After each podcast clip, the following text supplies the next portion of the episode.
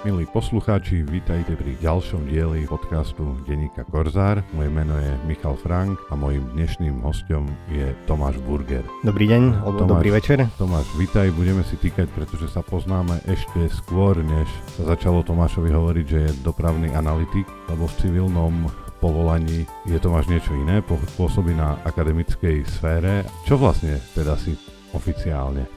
Ako si spomenul, oficiálne som v akademickom prostredí, ale každý z nás má zrejme nejaký koniček, nejaké hobby a pred cca 7 rokmi som sa začal viac zaujímať o oblasť dopravy, pretože to je téma, ktorá Prešovčanom veľmi trápi. Vyučil som sociálne siete, založil som stránku dopravné návrhy PO, teda Prešov, kde sa pokúšam prinášať rôzne návrhy, komunikovať ako s verejnosťou, tak aj s kompetentnými úradníkmi a tie vhodné návrhy posúvať úradu. A musím povedať, že spolupráca sa osvedčila, pretože podarilo sa nám viacero návrhov z verejnosti už zapracovať aj do reality.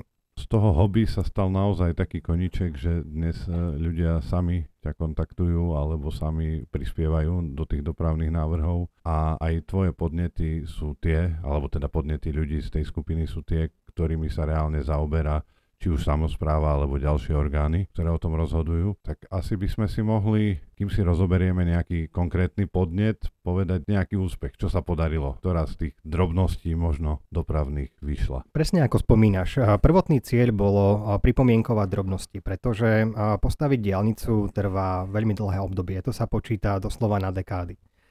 Takisto robiť e, rekonštrukciu niektorých ulic, to sa počíta na veľmi dlhé prípravné obdobie a samozrejme stojí to veľa finančných prostriedkov, ale vodičom veľakrát pomôže jednoduchá úprava, napríklad posunutie obrúbnika o 10 cm, rozšírenie odboč- odbočovacieho pruhu, prípadne zmena vodorovného značenia, čo nestojí ani peniaze, len je potrebné nejaký úradnícky úkon. A takýchto vecí máme v Prešove obrovské množstvo a na ne som sa zameral a pripomienkoval som ich s úspechom a v dnešnej dobe slúžia vodičom. Spomenul by som napríklad odbočovací pruh na ulici Vajanského. Prešovčania určite budú poznať, kedy vodiči, ktorí odbočujú k hornému gymnáziu, tak blokovali vodičov, ktorí smerovali k cintorínu. A takýchto drobností bolo niekoľko a ako som spomenul, dodnes verejnosti slúžia. Cítiš sa aj ako nejakým e, spojovníkom medzi úradníkmi, teda medzi tými, kto má na starosti tú byrokraciu okolo toho a medzi občanmi, ktorí v princípe sa niekedy teda stiažujú a hnevajú, ale nevedia, ako reálne zmeniť danú situáciu. Určite áno, pretože uh, naši občania sa častokrát nevedia orientovať v spleti organizačnej štruktúre nášho mestského úradu. Organizačná štruktúra sa aj mení,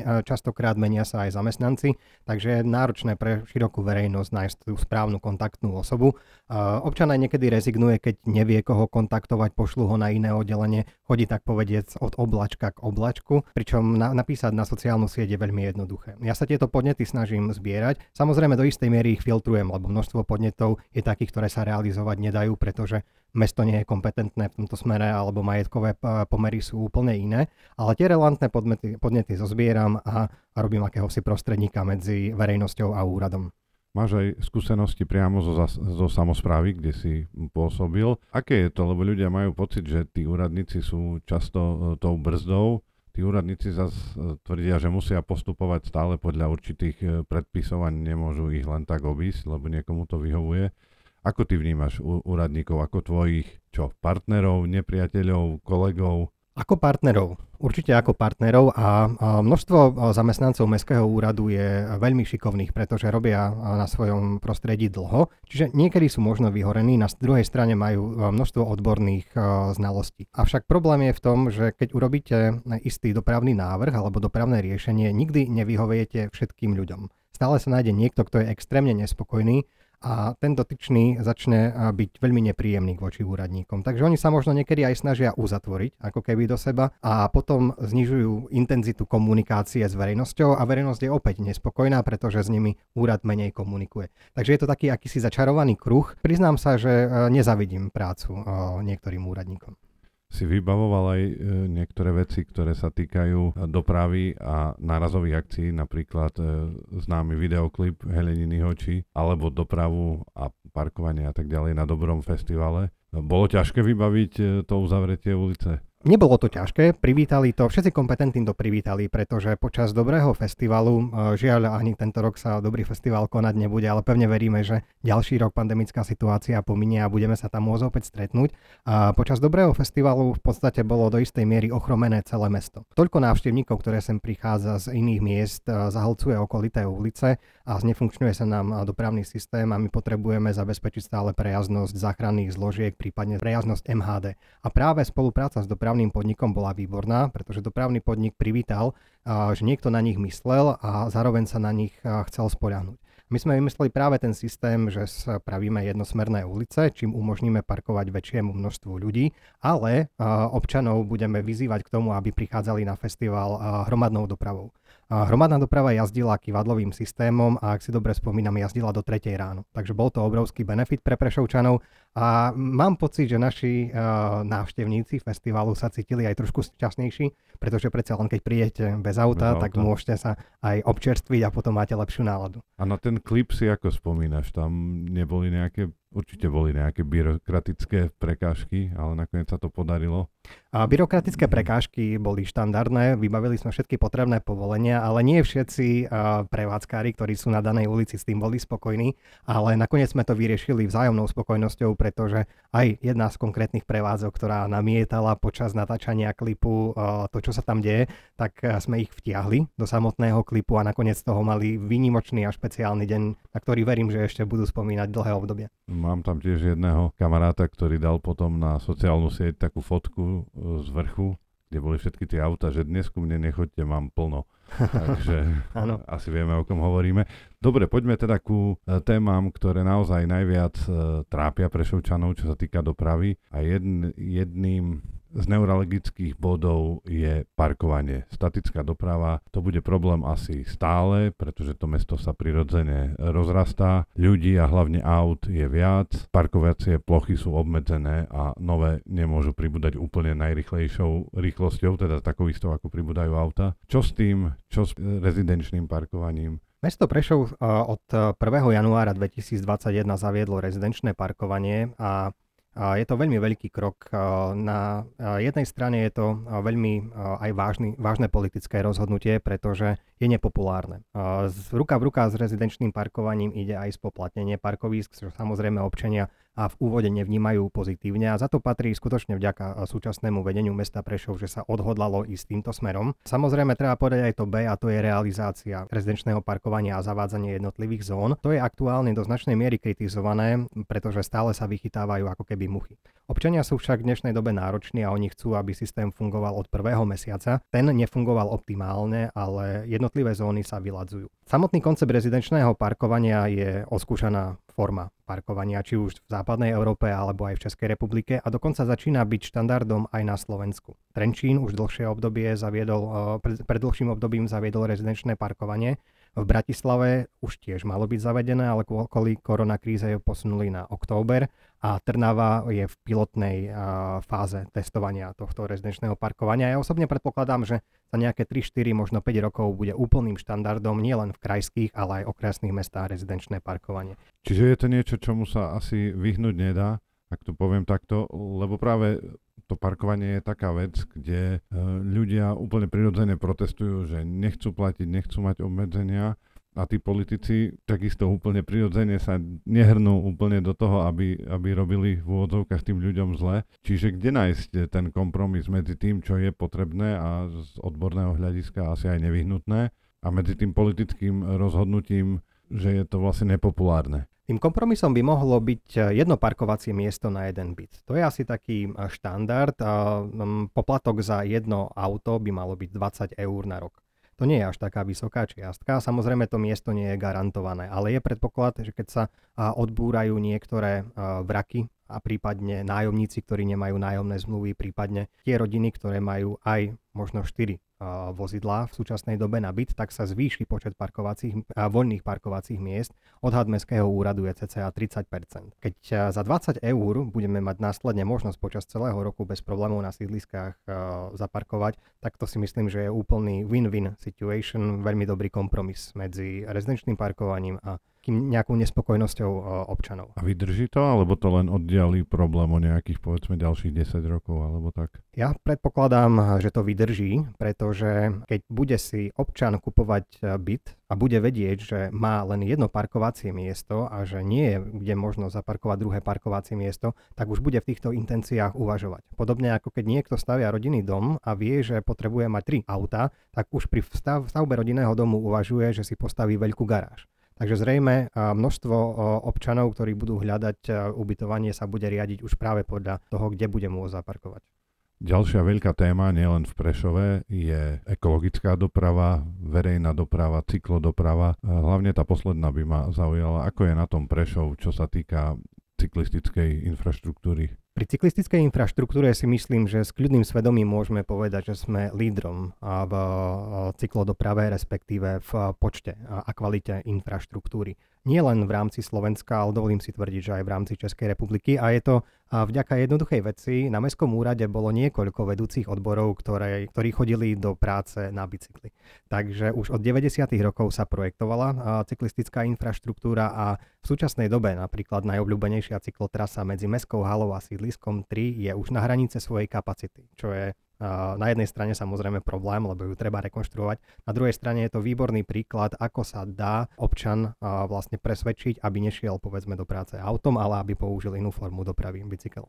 A je to cesta, akože bude v budúcnosti možno viac, či už cyklistickej dopravy, ale aj zdieľanej dopravy, verejnej dopravy, teda odbúra sa tá individuálna doprava. Je to trend v mestách, alebo bude trendom, že naďalej bude narastať počet aut? Myslím si, že cyklodoprava je do istej miery budúcnosť Prešova, lebo my máme na to vhodnú topografiu. Prešov je v podstate rovinaté mesto, a možno s výnimkou Šalgovíku, kde je potrebné si trošku vyšľapať, ale dostať z sídliska 3 do centra mesta, prípadne zo Sekčova do centra mesta trvá 7 až 12 minút. To je častokrát dvakrát kratšie, ako keď chcete ísť s automobilom. Navyše, keď máte bicykel, nepotrebujete platiť za parkovanie. A v súvislosti s rezidenčným parkovaním, parkovanie na Jarkovej ulici vás môže výjsť až na 16 eur za celý deň.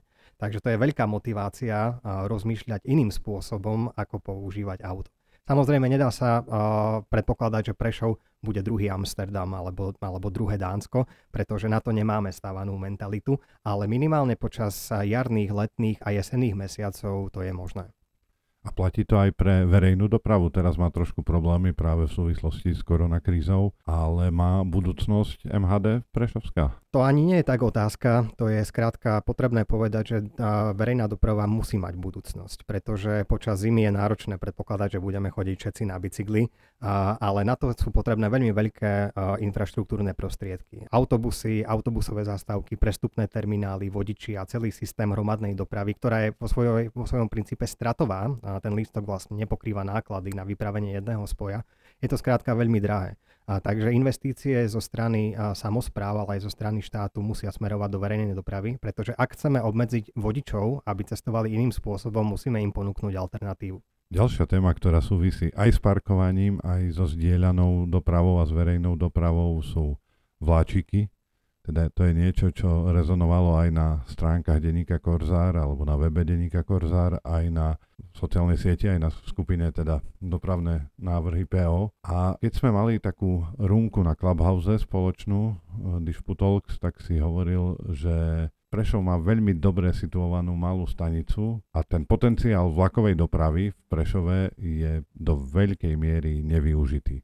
Presne tak a v tomto smere treba poďakovať denníku Korzár, ktorý vyvinul mediálnu aktivitu voči ministerstvu, najmä v súvislosti so stiahnutím moderných elektrických súprav z východu na západ, čo bola taká taká mediálna kauza. Napokon sa podarilo časť z týchto súprav dostať naspäť do Prešova.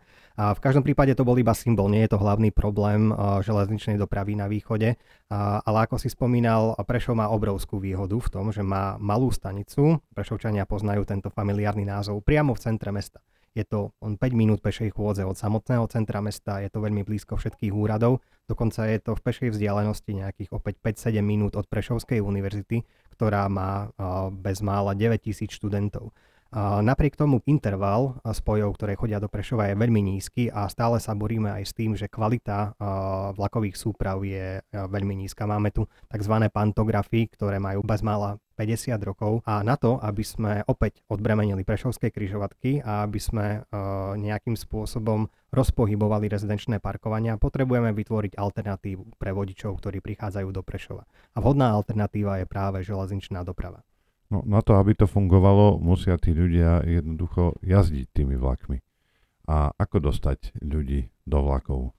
Veľmi jednoducho. Na jednej strane spoplatniť parkoviská, zdvihnúť ceny za parkovanie, ale paralelne im poskytnúť veľmi pohodlnú vlakovú dopravu, ktorá bude klimatizovaná v lete, ktorá bude nízkopodlážna, kde si človek môže zobrať bicykel alebo populárnu elektrokolobežku, sadne si za, do kupe a pripojí sa napríklad na Wi-Fi sieť. A ty osobne využívaš ktoré druhy dopravy? Priznám sa, že sa snažím dopravu kombinovať podľa toho, kam cestujem, ale pred cca dvoma alebo troma rokmi som si kúpil meský bicykel. Predal som horský bicykel a kúpil som si ten taký štandardný holandský, ktorý má aj košík, ktorý má aj krytý na reťaz, prípadne na kolesa, takže môžem v ňom ísť aj do práce, v saku napríklad. Keďže Prešov je veľmi dostupný a rovinatý, tak nie je problém jazdiť na bicykli. Ak potrebujem ale ísť do iného mesta a potrebujem sa vrátiť neskôr, ako povedzme po 19. tak preferujem vozidlo, pretože práve dostupnosť verejnej dopravy je problémová v takýchto neskorých hodinách. Ďalšia téma, ktorú sme rozobrali a mohli by sme ju tak trošku načkrtnúť aj v tomto podcaste, je to, že kto má prichádzať vlastne s víziami dopravnými. Sam si hovoril, že tí úradníci eh, jednoducho sú zahltení povinnosťami, ktoré nutne potrebujú vykonať a už nie sú to tým pádom tí vizionári. A tí politici, ktorí o tom vlastne rozhodujú, tiež nie sú vždy vizionári, pretože často pozerajú za nejaký krát, krátkodobejší horizont a podobne. Uh, mala by byť nejaká inštitúcia alebo nejaký povedzme inštitút hlavného dopravného inžiniera na meste alebo nejaká organizácia, ktorá by to možno zastrešila. Ako si predstavíš ideálny stav na tie dopravné návrhy Prešove? Mm, doprava nie je vecou, respektíve nemala by byť vecou politiky, pretože to, či cestu postaví zelená strana, modrá strana alebo červená strana je v princípe jedno. Občania ju stále potrebujú využívať. A správne si poznamenal, že množstvo úradníkov má v súčasnej dobe bežnú agendu, vybavuje bežné spisy a rieši požiadavky od občanov a nie je tam priestor zamyslieť sa koncepčne nad jednotlivými riešeniami. A doprava je o koncepcii. Nestačí vyriešiť len semafor. Je potrebné vyriešiť koncept vecí, obchvaty, parkovanie, železničnú dopravu, zdieľané bicykle povedzme a až tento celok nám začne situáciu zlepšovať. Prešov momentálne nemá nejakého hlavného dopravného plánovača, má síce masterplán, čo je veľmi veľký dokument, ktorý je podkladom na získavanie fondov, ale chýba tu práve tento dopravný plánovač, ktorý by sa zamyslel a použijem konkrétny príklad, napríklad nad tým čo s ulicou obrancov mieru. Už o niekoľko mesiacov sa otvorí dlho očakávaná túžobná diálnica D1 s tunelom Prešov a všetky kamióny, ktoré v súčasnosti tranzitovali cez ulicu obrancov mieru, pôjdu cez tunel rovnako všetky osobné vozidlá, ktoré smerujú z Popradu na Košic. To znamená, že ulica obrancov mieru, ktorá je štvorprúdová ulica, prestane byť tak dopravne významná, aby potrebovala byť štvorprúdovou. A teraz čo s ňou? Urobíme tam parkovacie miesta v, tom, v tých dvoch bočných prúhoch, alebo urobíme tam bus pruhy, ale urobíme z toho cyklochodník, alebo napríklad chodník pre peších a nejakú zelenú alej. Skrátka, akým spôsobom prispôsobiť ulicu na jej nový zmysel. A čo s ňou teda? Čo by si navrhol ty? Priklonil by som sa k tomu, aby tá ulica ostala uh, dvojprúdová, pretože už nebude, byť, nebude uh, potrebné, aby bola štvorprúdová. Cyklochodník tam potrebný nie je kvôli tomu, že hneď vedľa, pri ktorý sa vlastne ide cyklochodník, ale v súvislosti s rezidenčným parkovaním je možné, že bude potrebné vytvoriť nové kapacity. Po, samozrejme po odbornom zvážení, či je dostatok alebo nedostatok kapacít vo vnútrobloku, využite to miesta na parkovanie napríklad. A ak by si porovnal Prešov s inými mestami, porovnateľnými povedzme s krajskými mestami na Slovensku. Ako je na tom z dopravného hľadiska? Myslím, že budem veľmi otvorený, myslím, že veľmi zle. Veď koniec koncov ešte nedávno bola v Prešove vyhlásená mimoriadná situácia. Mimoriadná situácia sa vyhlasuje vtedy, keď dôjde k veľkej tragédii, ako bolo napríklad výbuch bytovky, prípadne nejaké veľké povodne. A v Prešove bolo už štandardom, že máme mimoriadnú situáciu v oblasti dopravy. A ako sa to teda dá riešiť? Lebo dá čarovný, čarovný prútik asi nemáme. Čarovný prútik nemáme, ale deľba dopravnej práce je veľmi dôležitá. Keď si zoberieme, že máme bytovku, kde je 100 ľudí a len 5 ľudí by sme presvedčili na to, aby išlo, išli ráno na bicykli, tak to je 5%. A Ak ďalších 5 ľudí pôjde spolu na, vlastnom aute, na spoločnom aute, pretože nechcú platiť za parkovanie v centre, ale chcú sa podeliť, tak to je už dokopy 10%. A ak ďalších 10% ľudí pôjde kvalitnou MHD, pretože cestujú do centra, trvá im to len 10 minút, tak to už máme 20% ľudí, ktorých odbremeníme vlastne z ciest. A to je, to je podiel, ktorý by nám výrazne mohol pomôcť v rámci dopravy v Prešove. Navyše by to bolo asi aj prospešné pre klímu. Našu. Presne tak. Pre klímu, pre zdravie aj pre psychiku. A, aj pre zdravie. No ešte by ma zaujímalo, lebo predsa len je to taký netradičný, e, netradičný koníček e, pozerať si denne úradnú tabuľu a nové vyhlášky a nariadenia a neviem čo. Baví ťa to, tie dopravné návrhy? Áno, jasné, že ma to baví. Keď človek má možnosť robiť nejakú aktivitu s tým, že má k tomu vzťah, tak si myslím, že je to o mnoho, o mnoho lepšie. Keď sme boli ešte mimo pandémie, keď sa dalo cestovať na letnej dovolenke, tak som si vytlačil koncepciu parkovacej politiky, ja som si ju študoval a všetci moji známi, ktorí ležali okolo mňa na pláži, tak si skutočne ťukali, ťukali na, hlavo, na hlavu. Na druhej strane vyjadrovať sa na sociálnych sieťach prináša istú mieru zodpovednosti a občania tieto veci čítajú a ponúkať im nesprávne informácie nie je úplne korektné, takže snažím sa sledovať úradné dokumenty, úradnú tabuľu a, a prinášať im relevantné informácie. A nie sú občas príliš fr- frustrovaní a príliš možno hrubí na tých sociálnych sieťach, alebo alebo už sa tá diskusia dostala trošku do takej kultivovanejšej roviny? Je veľmi kultivovaná a chcem za to poďakovať všetkým diskutujúcim, pretože sociálne siete vedia byť v súčasnosti veľmi, veľmi negatívne. Na tejto stránke sa podarilo dať skupinu ľudí, inak je to veľký počet ľudí, už bez mála 5000 ľudí je v tejto skupine, a ktorí diskutujú konštruktívne. Je tam aj množstvo ľudí z Mestského úradu, ale aj zo samozprávneho kraja. Dokonca aj štátny tajomník ministerstva dopravy je aktívny diskutujúci. A, takže aj kvôli tomu je diskusia diskusia na trošku, trošku vyššej úrovni. Takže nikto ti nenadáva ani mimo tejto skupiny? Občas sa to osobne. stane, ale e, je to skutočne, musím poklopať teraz po stole, je to, e, je to veľmi mm, zriedkavé. Tak ja by som dovolil si na záver položiť ti otázku, ktorá keď sa baví človek o doprave, tak asi musí od, odznieť, hlavne teda človek z východného Slovenska, kedy bude dokončená diaľnica Bratislava-Košice? No to je tá klasická otázka. Súčasní predstavitelia ministerstva sa jej veľmi vyhýbajú a ja preto skúsim povedať konkrétne číslo. Ja predpokladám, že to bude rok 2040. A to sa mi vidí, že si pridal, nehovoril si minule, že 2035? Tak sme opäť o niečo starší, tak sa to posúva. O pár dní sme starší. Uvidíme, každopádne tento podcast bude archivovaný, tak si to vieme overiť. Ďakujem môjmu dnešnému hostovi, bol ním Tomáš Burger, dopravný analytik, ak tak môžem povedať, a admin skupiny Dopravné návrhy PO. Moje meno je Michal Frank, ďakujem vám, že ste nás počúvali a zapnite si nás aj na budúce. Ďakujem za pozvanie, pekný deň.